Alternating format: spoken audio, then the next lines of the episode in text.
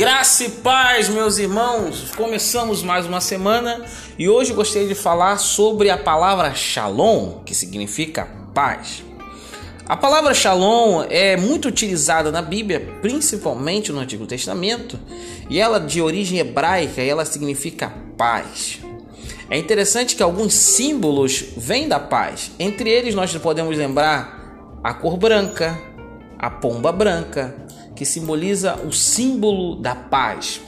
O mundo procura paz. Existem organizações que trabalham em favor da paz.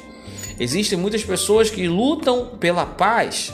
Por isso que podemos entender, segundo a Bíblia, que a paz não é ausência de conflito, porque se vamos pensar em conflito, sempre na terra houveram conflitos. Essa verdadeira paz, a qual a Bíblia relata, não é somente você estar tranquilo e calmo, sereno e não ter nenhum tipo de conflitos ou guerras por algo ou por alguém. A paz que a Bíblia declara é, é uma, um bem-estar completo do seu ser. É você estar bem com Deus e estar bem com o seu próximo. É você entender que nas suas relações com Deus, nas suas relações com as pessoas, você vai precisar lutar pela paz. É isso mesmo. Para ter paz, você vai ter que fazer guerra.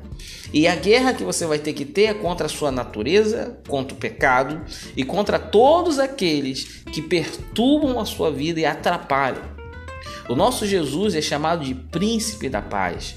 E para ele alcançar a paz, teve que haver muitos sacrifícios. E o maior dele foi na cruz. Quando a gente fala de, dessa paz, dessa busca por uma tranquilidade, por uma, uma, uma clareza, uma segurança na sua alma, essa paz não será fácil, não será de uma forma tranquila, mas será a cada dia você conhecer o Deus da paz. É conhecer esse Deus que tem que te dá uma paz que excede todo entendimento humano. Algumas pessoas pensam que para ter paz é somente ir para um lugar isolado e se afastar de todos, e aí eu terei a paz e a tranquilidade que eu tenho. Porém, há dentro de nós uma guerra declarada com os nossos medos e nossas emoções, e para alcançarmos a verdadeira paz, temos que nos aproximar daquele que é perfeito na paz. E ele se chama Jesus. Quando nós temos essa paz, não é só uma saudação que falamos para um irmão, para uma pessoa próxima, que a paz seja com você. Não. Ela também está aquilo que está dentro de você.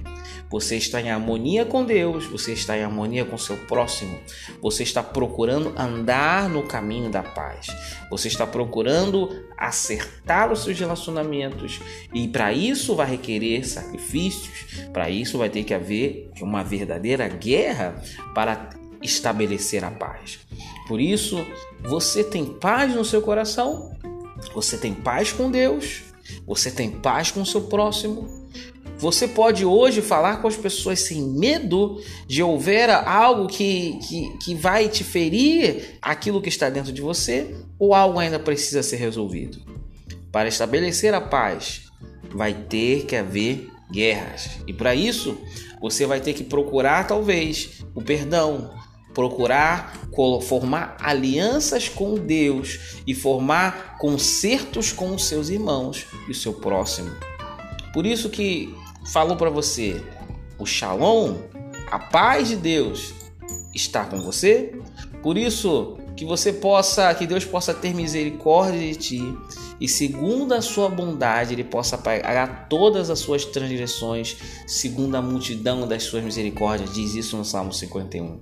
Que você possa entender que a primeira paz que você tem que procurar é a de dentro, e essa paz é através do arrependimento e da fé em Jesus. Comece hoje a procurar a paz do Senhor dentro de você, e essa paz vai começar a refletir para fora.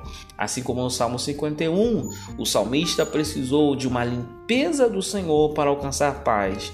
Nós também precisamos de uma limpeza do espírito para alcançar a verdadeira paz que excede todo entendimento humano. Que Deus possa abençoar. Tenha uma semana abençoada em nome de Jesus.